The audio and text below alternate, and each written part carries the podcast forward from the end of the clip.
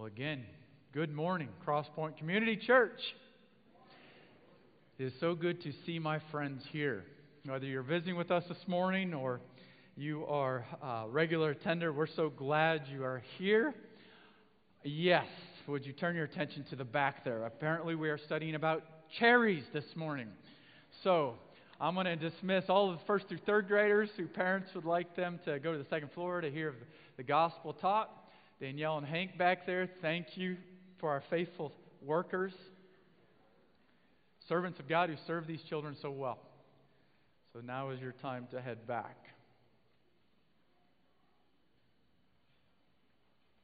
While they are heading back, I want to invite all of you this morning, please take your Bibles, your devices, and turn with me to Romans chapter eleven. Right in the heart of the second half of the book of Romans, Romans chapter eleven, we're going to find encouragement and exhortation this morning from these dynamic verses. Before we read these verses, you will remember last week, as our midway refresher course through the book of Romans, we were, we've been through Romans for a year and a half now. We took a bit of a break. Um, talking about some necessary church matters and just uh, uh, kind of tune-ups for some different things, especially how we handle differences in the body of Christ. Talked of that for about a month, month and a half. Now we were back into Romans, but last week we took a refresher course. Why? Because as we head from chapter eight into chapter nine, these truths must be crystal clear in our minds. They must be fresh in our minds. So that's why we took a whole week last week to remind ourselves of these things. I'll just mention them. The theme of the book of Romans, found in Romans chapter one, sixteen, and seventeen, is the glorious gospel of Jesus Christ, by which God himself reveals his own righteousness. By now you probably have these verses memorized, Romans one, sixteen, and seventeen, because we state them every week. Paul says, "For I am not ashamed of the gospel of Christ, for it is the what?" Oh, let's try that again. It is the what? It is the power of God unto salvation, to everyone who believes, to the Jew first and also to the Greek. For in it, catch this, for in it the righteousness of God is revealed from faith for faith.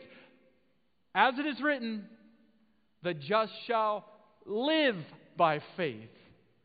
Oh, these are so powerful verses, showing us the sufficiency of the gospel to bring us into relationship with God, but then showing us that the gospel of Jesus Christ is sufficient to keep us in relationship with God, to be lived our entire lives, to transform everything about us. My friends, that statement right there, to the just shall live by faith, is what we're going to be looking at in the second half of the book of Romans. So we have the gospel. Last week we remind ourselves that God's righteousness is revealed through condemnation. God's righteousness is revealed through justification. God's righteousness is revealed through sanctification. And God's righteousness is revealed through glorification. All of those are defined on your handout you have in front of you there if you'd like to go back or go back and listen to last week's uh, review. So my brothers and sisters in Christ, when we come to the end of chapter eight,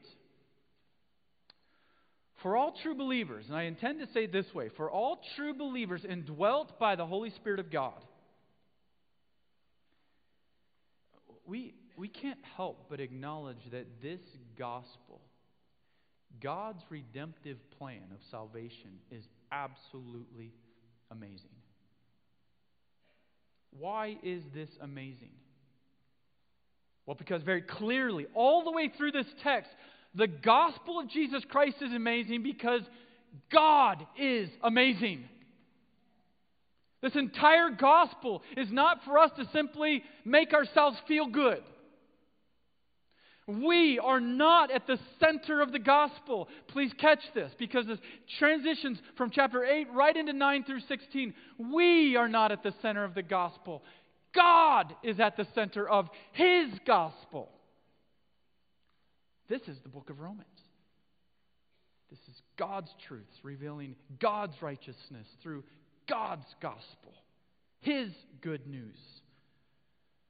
So what should our practical response be? This is what we ended up with last week. What should our response be to God's gospel?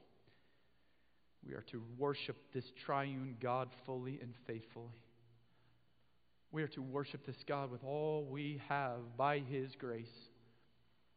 Catch this as you follow the story of the first eight chapters of Romans as sinners, enemies of a holy God, now brought into relationship by God's grace alone, through faith in Christ. We cannot help but fully worship Him. When we realize that we come to the end of Romans chapter eight, and what does Paul dynamically state? Because of this gospel, you who were once enemies, guess what? You are no longer enemies of God. No, he says, you are more than conquerors through Him who loved us. My friends, in Christ Jesus, we are more than conquerors. Now, as we take these truths from Romans chapter one through eight, traveling into Romans nine through sixteen, we see more of this wonderful, beautiful God. What has Paul done through the book so far? He has taken the God of all creation and He has lifted Him high. This is the intention of all of human existence, that we would glorify God, that we would see Him as sovereign over all. My friends, that is the approach to the next chapters in this wonderful book. Lift high this God. Worship Him. This redemption plan, as much as we like to think this is all about us, we are simply God's people pointing to the sovereign hand of a glorious God to worship Him. So when we come to Romans nine through sixteen, I want us to start the chapter that is on your lap right now. You've turned to Romans chapter eleven. This is at the heart of these next chapters. This is the response of the Apostle Paul.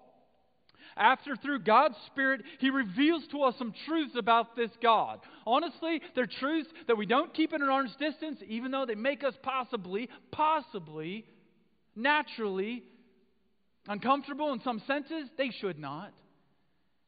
These are truths that we do not keep at an arm's distance. These are truths that we embrace with all we have.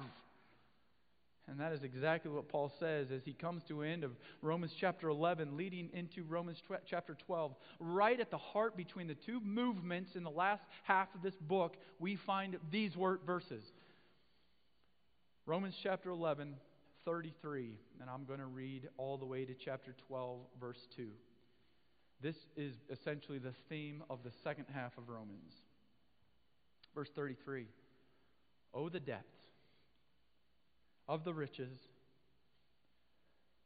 both of the wisdom and knowledge of God. How unsearchable are His judgments, and how inscrutable His ways. Verse thirty-four. For who?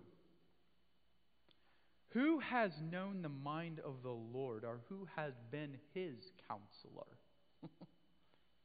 Quick time out. We could ask ourselves that every single day.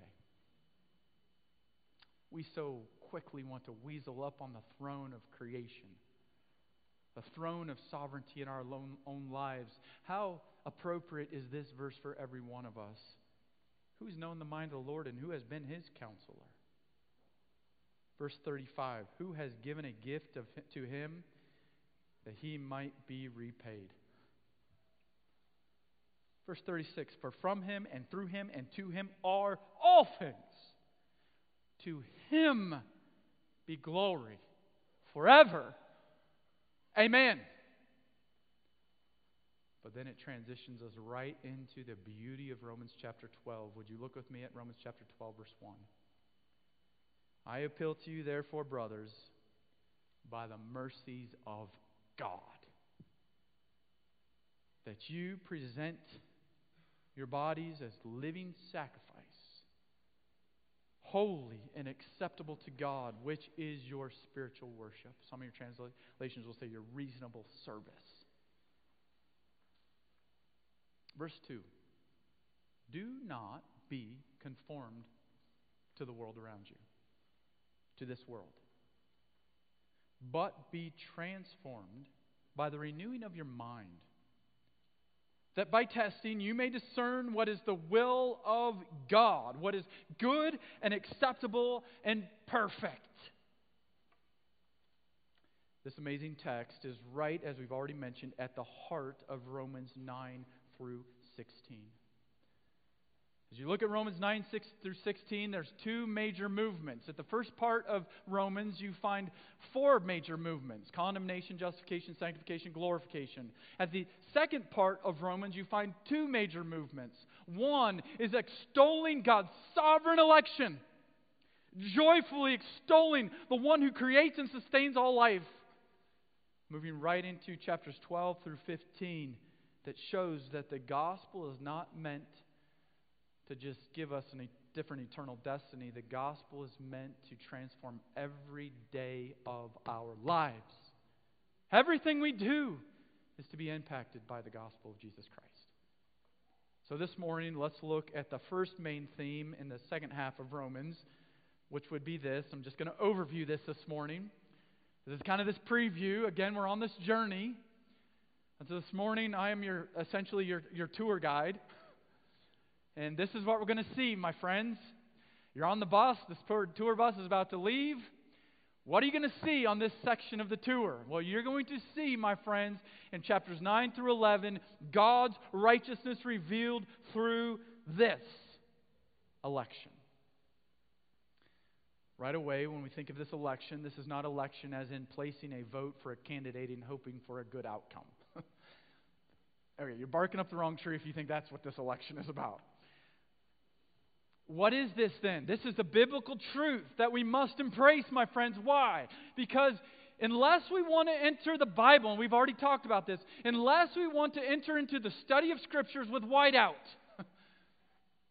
and say, I don't like that, and I don't like that, and I don't like that, we must embrace the doctrine of sovereign election. It is in the Word of God. What am I talking about? This is the fact, the biblical truth, that God's, of God's sovereign selection and establishment of His own people of faith. Romans nine through eleven is full of examples of divine election. I love this. Why examples, by the way? Why is Paul going through Romans nine through eleven and say, here's an example in the Old Testament, here's another example, here's another example, here's another example? Why does he do this? Well, you got to go back to what we talked about last week. Do you remember who is sitting there receiving this, this epistle?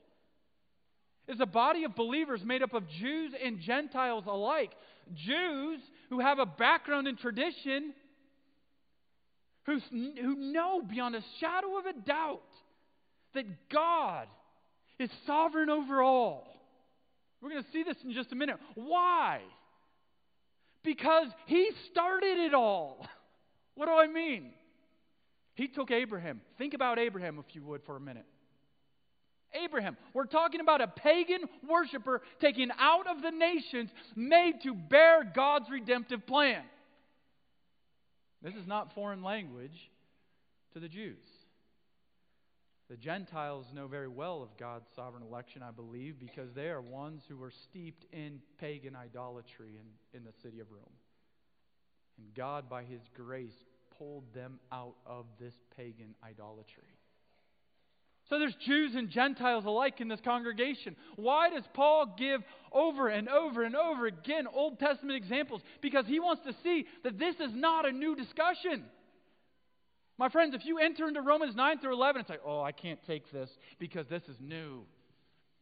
No, you just have to open your Bibles at the very beginning and see exactly what we saw in Isaiah, that God is sovereign over all. Where do you see this? Would you look with me at verse nine, uh, eleven of chapter nine? I just want to, a couple examples that I'll just share real quickly as, as we look forward to unpacking this.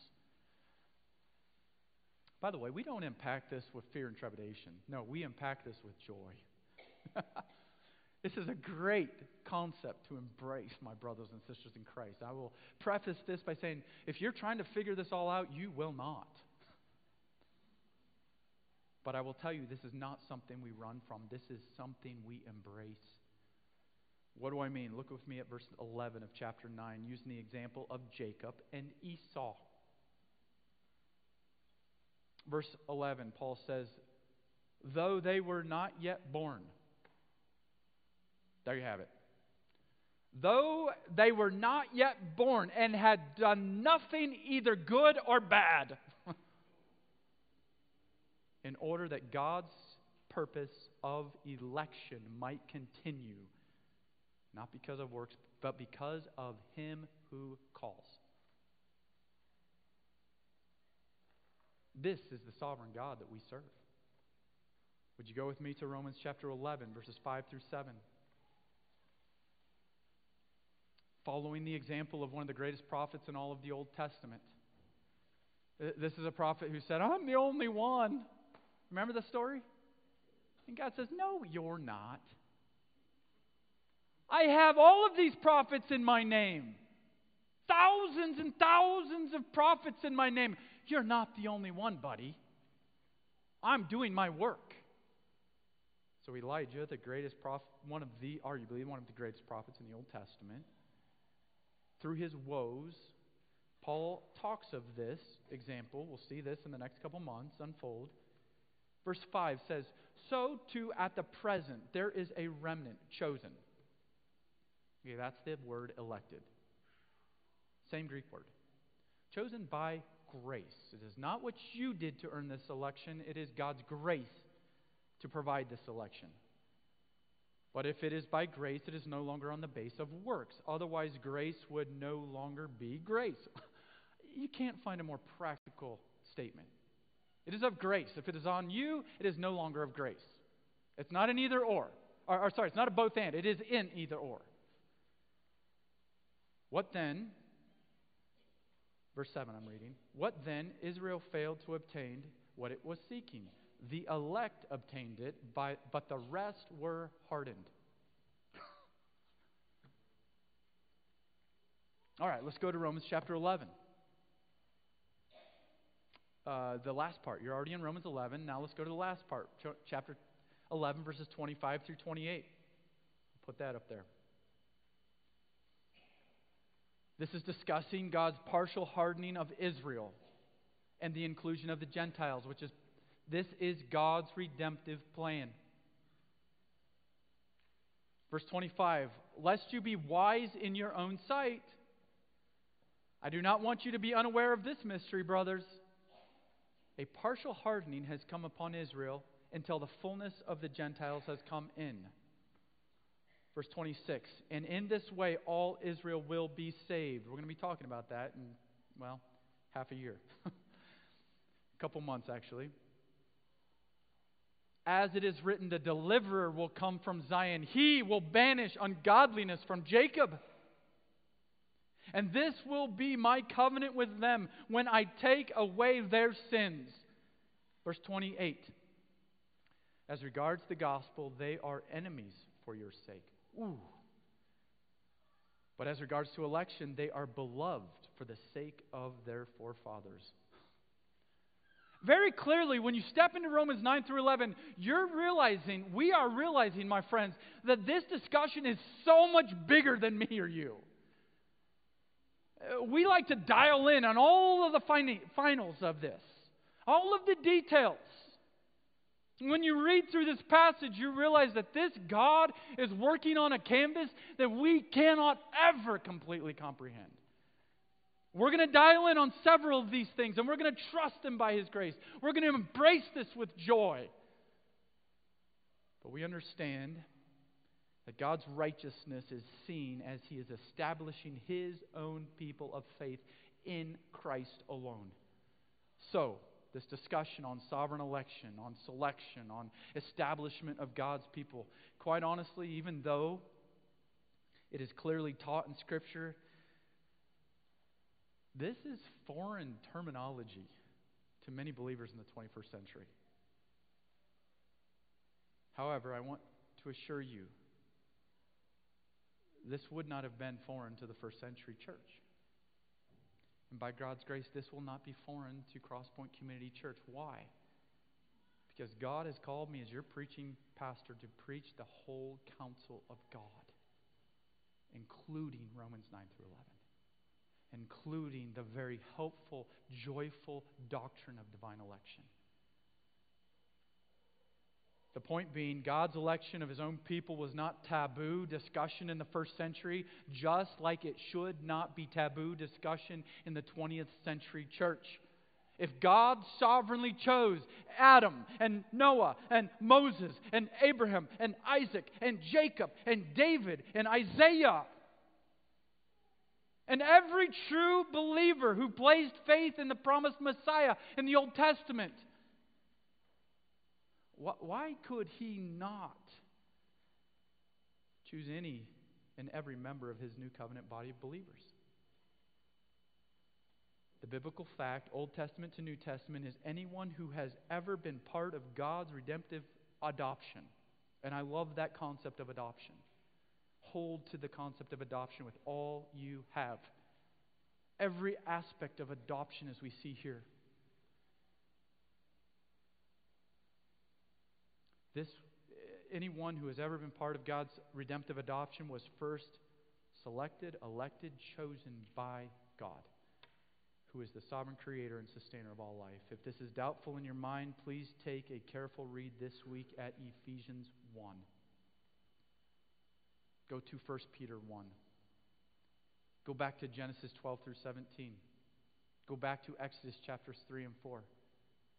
That this God blows our mind with His sovereignty. Now I understand. I do. That, that we're not all going to be on the same page when it comes to the dynamics of doctrines of grace here in this church. Our understandings of these things. My friends, just what we talked about about a month ago, that's okay. We're on this journey. So what do we do? Every one of us, and we're talking about this in about fifteen minutes, as we close out the sermon. Every one of us, what do we do? We come on Sunday mornings knowing there's different backgrounds here. Knowing denominationally, you come from a different denomination very possibly than the person sitting next to you or across the room from you. You've heard different discussions on this. What do you do? I'm not going to cram anything down your throat, I promise you. What I will do is faithfully preach God's Word. That's what I'm going to do. I'm going to expose God's Word one phrase at a time, one verse at a time, and pray God's grace as He reveals these truths. So, when we get to Romans nine through eleven, we're going to find, and, and this is on the back of your handout, you can kind of see the flow chart of nine through eleven. Paul acknowledges the election's tension. He does this to start off with, and what's the tension? Not all Israel is actually saved. We'll get into that even next week. Even though they were chosen by God to advance His redemptive plan, not everyone that is a Jew is saved. He clearly states that at the beginning. So that throws a little bit of a question then. Is this God trustworthy? So actually, as you look at Romans nine through eleven, you can look at this as a defense of the righteousness of God. He is a trustworthy God. Well, we work right from that to the second movement of Romans nine through eleven. That is election and God's sovereignty. Paul holds up God's sovereignty in chapter nine, six through twenty-nine. He clarifies election and God's redemptive plan of faith. Okay, God is sovereign and God is working His plan. And He does this using sovereignly this, faith. This is beautiful. This is how we come into relationship with this God. Faith. God sovereignly uses the faith of His people. Furthermore, chapter eleven, God's election and God's people of faith. Who then are these people? Closing out, and I absolutely love this, with the passage we just read that heralds election's conclusion. That is praise to our sovereign God. If you get it, get to the end of the discussion on God's sovereign election, and you're downhearted, and you're discouraged, You don't want to talk to any other theologians ever. And I don't want to ever hear that pastor preach anymore. If we get to the end of this chapter with that mindset, we've missed the entire purpose of divine election. When we get to the end of Romans eleven, what is heralded? This God is amazing. So worship Him as a living sacrifice, chapter twelve. That leads us, uh, by the way, here's some conclusions that I've written down. Because I understand the journey we're all in. This is a journey I started off with when I was even in junior high. Ironically enough, I remember a lesson that used to be, to me, Pastor Ed Bootinger taught in Sunday school on divine election and free will. That got my mind thinking back. I'm talking about a sixth grader, seventh grader in middle school.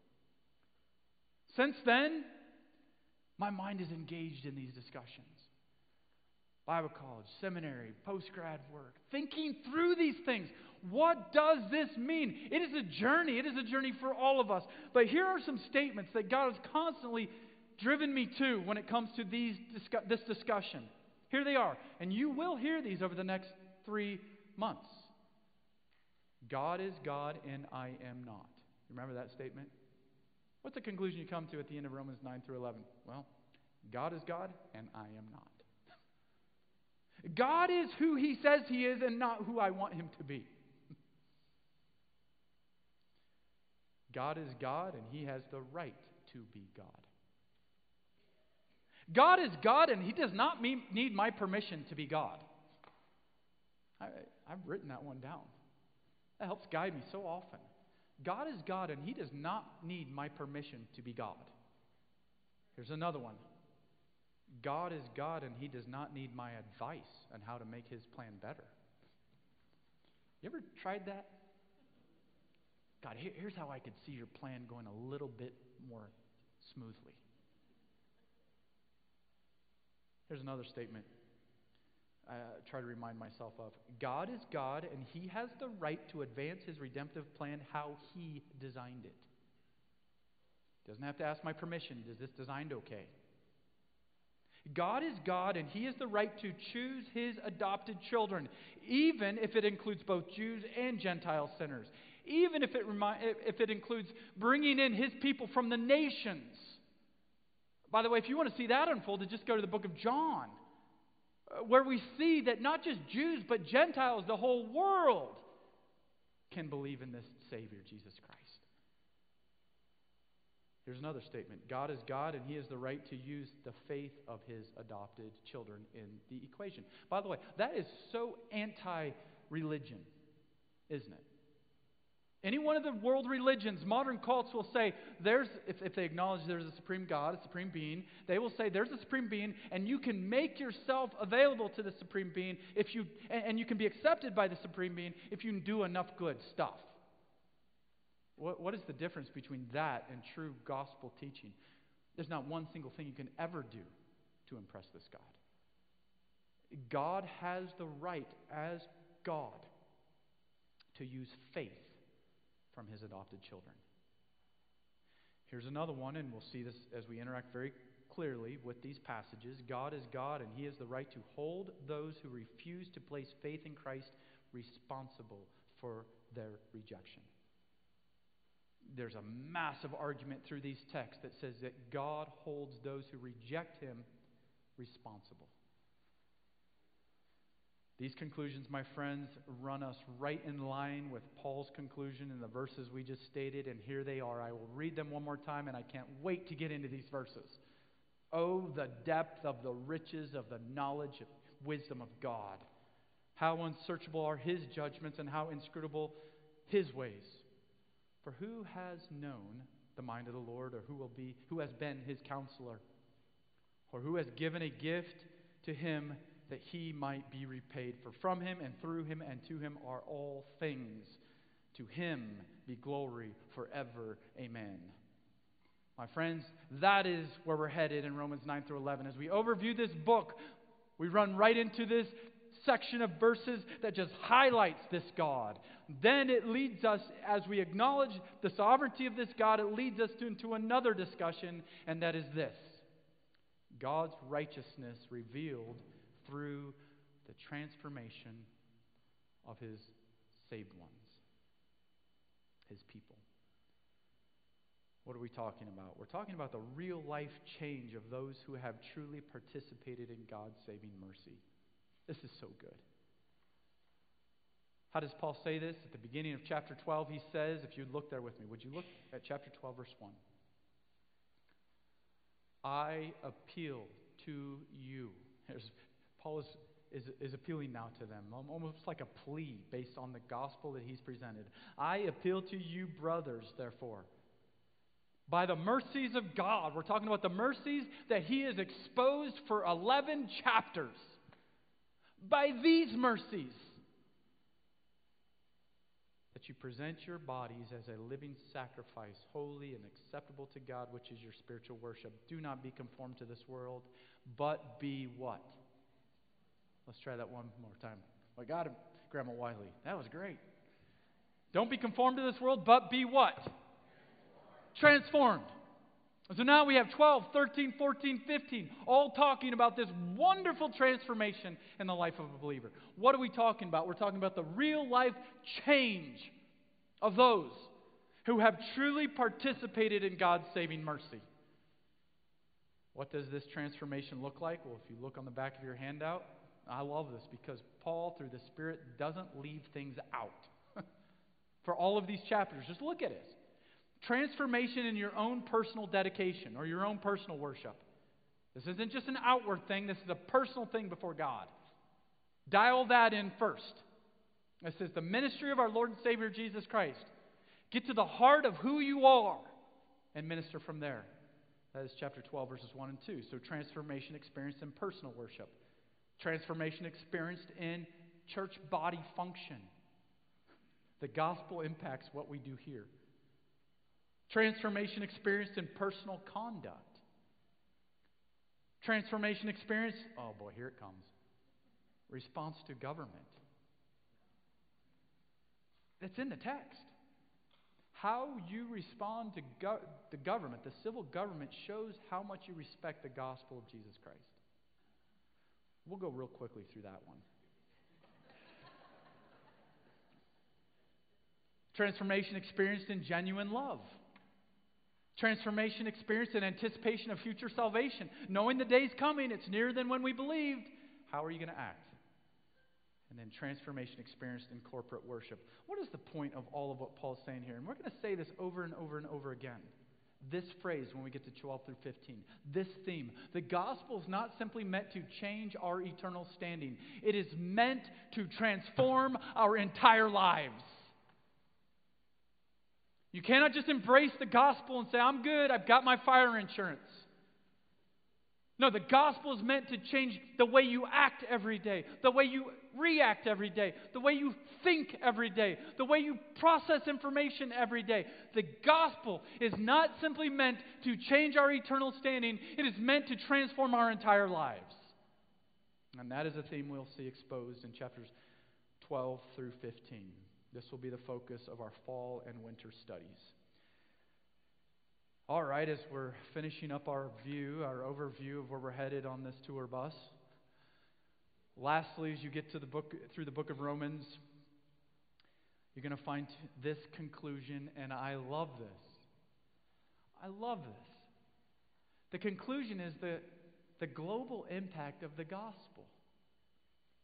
God is doing a gospel work and establishing gospel-centered relationship in gospel-centered communities all over the known world. God is doing his work.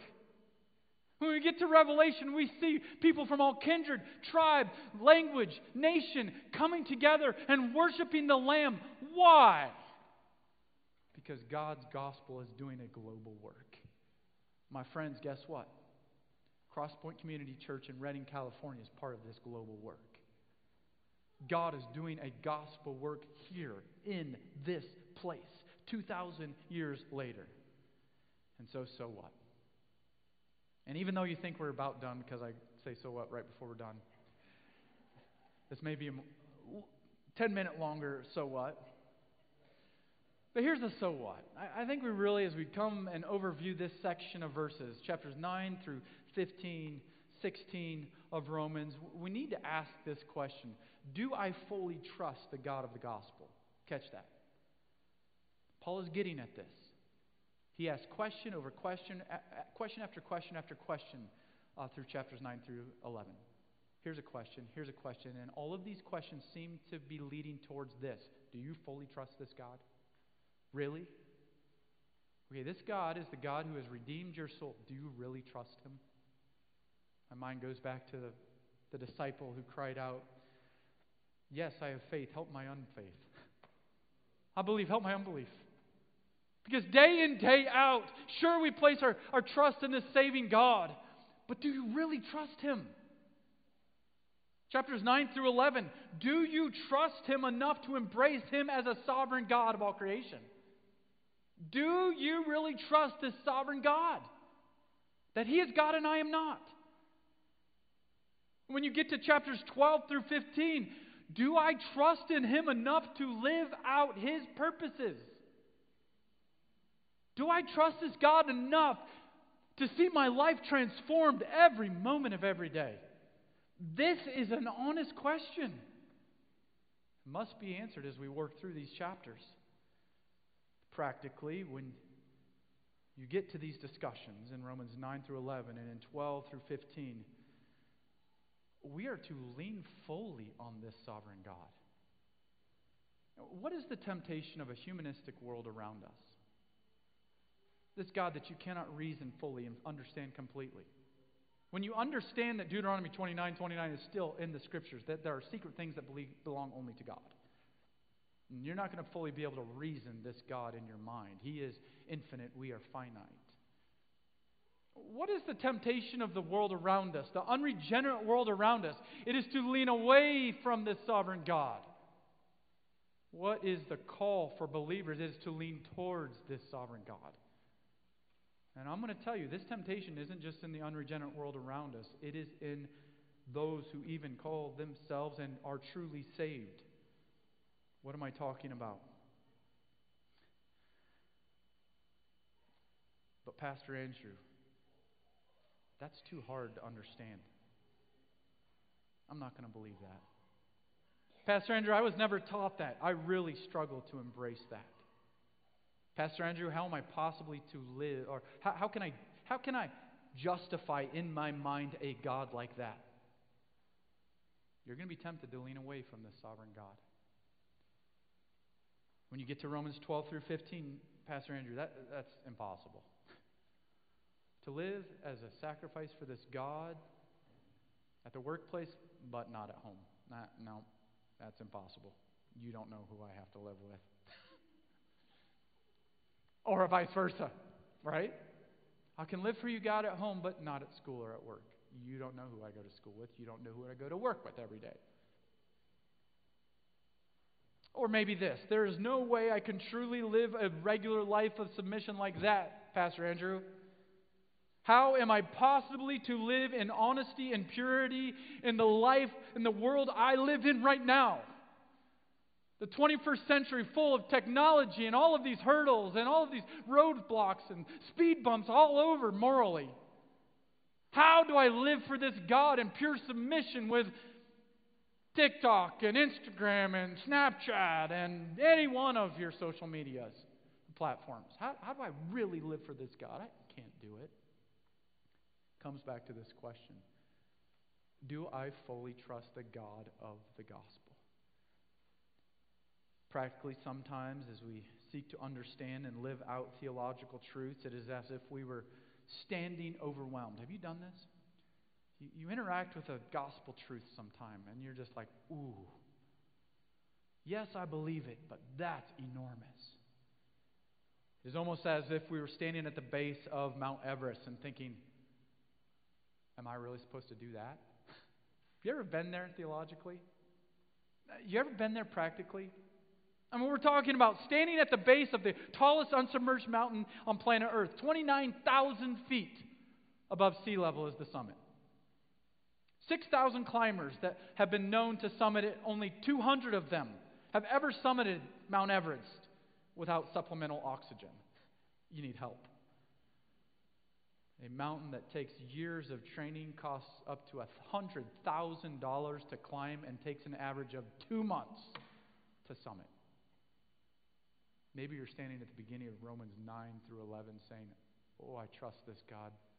Oh, but God, help me to trust you. Well, by way of personal testimony, I'm going to address for just a couple minutes, how do we approach Mount Everest theologies in our own life? A couple quick suggestions. Take them or leave them. I would suggest taking them. I think it'll help you to ease through this discussion, through this study with joy rather than pain. What are these suggestions? Here they are. Number one, we must approach Mount Everest theology with a humble openness to the truths of God's all-sufficient word. What do I mean? Would you trust the map and the guide? God's word rightly divided and God's spirit fully trusted. Trust the map. Trust the guide. God intended every word of what's in your Bible. Would you trust it? Even if you don't completely understand it? Don't run to Google. Yeah, that's what we do. When we have theological st- questions, what do we do? Run to Google. Run to your favorite preacher. Run to your favorite seminary teacher who already sympathizes with your predisposed position. So they can arm you with what you already know. That's what we do. I'm guilty of the same things. Even Google. What are we to do, my friends? We are to humbly submit to God's word rightly divided. I absolutely love how Jeremiah the prophet pointed God's words, uh, pointed God's people to God's words. And here's how he says, God confronts these false prophets of Judah, and he says this, is not my word like a fire, declares the Lord, and like a hammer that breaks the rock in pieces? My friends, that's the word of God that's on your laps right now. That word. Therefore, behold, I am against the prophet, declares the Lord, who steal my words from another, one another. Behold, I am against the prophets, declares the Lord, who uses their tongue and declares, declares the Lord. Behold, I am against those who prophesy lying dreams, declares the Lord, and who tells them and lead uh, my people astray, who, and who tell them and lead my people astray by their lies and their recklessness. Catch that.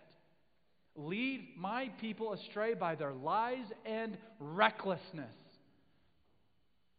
When I did not send them or charge them. So they do not profit this people at all, declares the Lord. My friends, I would encourage you to embrace that mindset when it comes to Mount Everest theology. Let God's be truth, let God's word be true, and every man a liar. When it comes to it, God's word wins every single time. My friends, that is my exhortation to the body of Christ here at Cross Point. If God's word says it, believe it. Hold to the all-sufficiency of God's word. Don't approach, as we've said, don't approach God's word with my thoughts in a whiteout. Believe what God says in his words intended. Here's another quick suggestion. How do we approach Mount Everest theology, both creedal and practical theology, with a joyful heart of dependence on God? When I was in college, God opened my heart to the uh, to Ezra. You ever studied Ezra? And I love a verse in Ezra. Ezra seven, verse ten. And for Ezra had set his heart to study the law of the Lord, and to do it, and to teach his statutes and rules in Israel. What did that say? He set his heart towards God's word. My brothers and sisters in Christ, as finite humans, we are not meant to understand all of these truths about God here and now. But we are called to have hearts prepared to joyfully trust this God. The fact is, there still remains secrets that belong only to God. Deuteronomy twenty-nine twenty-nine, things that he only he understands. They're not meant to be completely understand by, understood by you or by me, but just because we cannot understand these truths fully does not mean we should keep them at arm's distance. No, my friends, we are to trust God and joyfully embrace them. Embrace them fully. Here's a practical caveat. If you look at the New Testament of Scriptures, the importance of this truth, primarily with divine election. Consider this. Nearly every key passage in the New Testament that deals with progressive sanctification is built on the truth of divine election. Check it out. So in other words, if you mess with divine election, you are tampering with the stability of your entire progressive sanctification. You want to grow in Christ? Trust this God. Here's another suggestion. How do we approach Mount Everest theology? With an unwavering commitment to see God magnified over man. The sad fact in the world we live in, from the garden on, man has been te- been tempted to make himself the center of God's story. That's the temptation. I've got to be the center of this story. Man, that, that's what we always do. I mean, you want to test? Go to your yearbook from thirty years ago. Where you first go, you want to go find your picture. That's just who we are. We want to be the center of the story. But sadly, in theology, a lot of times we want to be the center of God's story. We are not the center of God's story. He is the center of His own story. Not to oversimplify it, or to claim in any way that I have arrived or we have arrived, because God is growing me by His grace in this area every single day. As soon as you think you got a grasp of this, it's like, yeah, right. He proves His grace and His infiniteness all day long, especially in this discussion. But as a family, we refer to this as big God theology versus big man theology. My friends at Cross Point Community Church, as we seek to magnify God over man, let us run over and over and over and over again to what the Apostle Paul says in the passage that we started out with today. Oh, the depths of the riches and knowledge of God! How unsearchable are His judgments and his inscrutable, and inscrutable His ways. Last suggestion.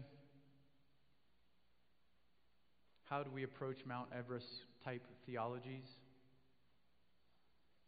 With a sacrificial obedience to God's revealed commands. This is so good. Because sometimes we get so caught up in trying to understand the theology that we ignore the clear imperatives. You understand what I'm saying? I'm going to dial in on this. And once I dial this in, I've arrived. No. What if we just simply committed our lives to submitting to the Lordship of Christ and obeying His revealed commands? What am I talking about? The temptation in divine election, which has caused so many to derail, is to say, okay, that's fine. God's got this all. I'm sitting my backside on the couch. You got, you got it. Hey, what about the commission? What about the commandment? What about the truths of the Word that say, love your neighbor? What about Jesus' teaching that says, go get them? Share the gospel anywhere and everywhere with anyone and everyone. My friends, as we approach Mount Everest theology, we don't ignore the true commands of God's Word. We sacrificially obey each and every one of His commands, even the one that says to go to my neighbor and tell him about Jesus. So if you embrace a theology that does not involve obedience, my friend, you've embraced the wrong theology. Hopefully these suggestions help as we joyfully continue on our journey through some of the richest texts in all of the Scriptures. So my friend, back to our question. See if I can find it here. Do you fully trust the God of the gospel? Do you fully trust the God of the gospel? So God, that is our prayer. Some things in your Word are easier to understand and apply than others. But God, we go to your Word realizing that every word is inspired by you and is profitable for doctrine, reproof, correction, and instruction in righteousness. So God, thank you, thank you, thank you for the truths of that we find in Romans chapter nine through sixteen, even the ones that are hard to comprehend and even the ones that are harder to live. So give us grace. Our Father, we come to you understanding that you are God and we are not. We come to you submitting ourselves fully as living sacrifices. My friend here today, I want to thank you for being here and thank you, thank you for listening so well.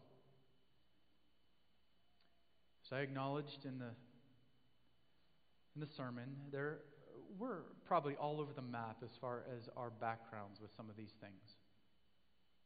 But will you trust the God of the gospel? Will you trust God's word? And we're going to see verses on both sides of this discussion. But even as you look at both sides of this discussion, we pray God's grace for big God theology. Would you pray that? Would you pray that you would embrace a big God theology? There may be some here today that, like, man, I caught a little bit of that, but not all of it. It's, we say this every week. It is no mistake that you are here. My friend, the story of the Bible is that you were born into a world full of broken sinners. Why? Because the story of the Bible is that Adam sinned against a holy God. And because of this sin, death came into this world. But God and His rich mercy and kindness sent Jesus Christ to take your sin on His cross. Scripture says, believe on the Lord Jesus Christ and you will be rescued. My friend, have you placed your faith and trust in this Jesus? The one who went to the cross for you. The one who is right now drawing you. I, I, I, I understand this because you're here. You're hearing the Word. Faith comes by hearing and hearing by the Word of God. God is drawing you, my friend. Would you respond in grace and to this grace with faith? In just a minute, we're going to close with an anthem of prayer, praise to our holy God. We're going to sing one of my favorite songs ever, Behold Our God. Some of you are wrestling with this in your own minds. As we close out this service, there'll be ones to the front here, to my right, to your left, that would love to talk with you more about this God and a relationship you can have with Him. Would you come talk to someone about this? Would you come today to God in saving faith? So God, we thank you for the time we could spend in your word today. These are wonderful truths from a wonderful God. Give us grace now, we pray. Thank you for every single word of, of your Bible. Bless now as we close with an anthem of praise to you.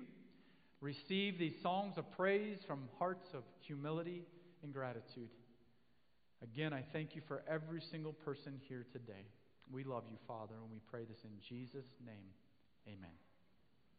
My friends, would you stand as we close with this anthem of praise? Behold our God.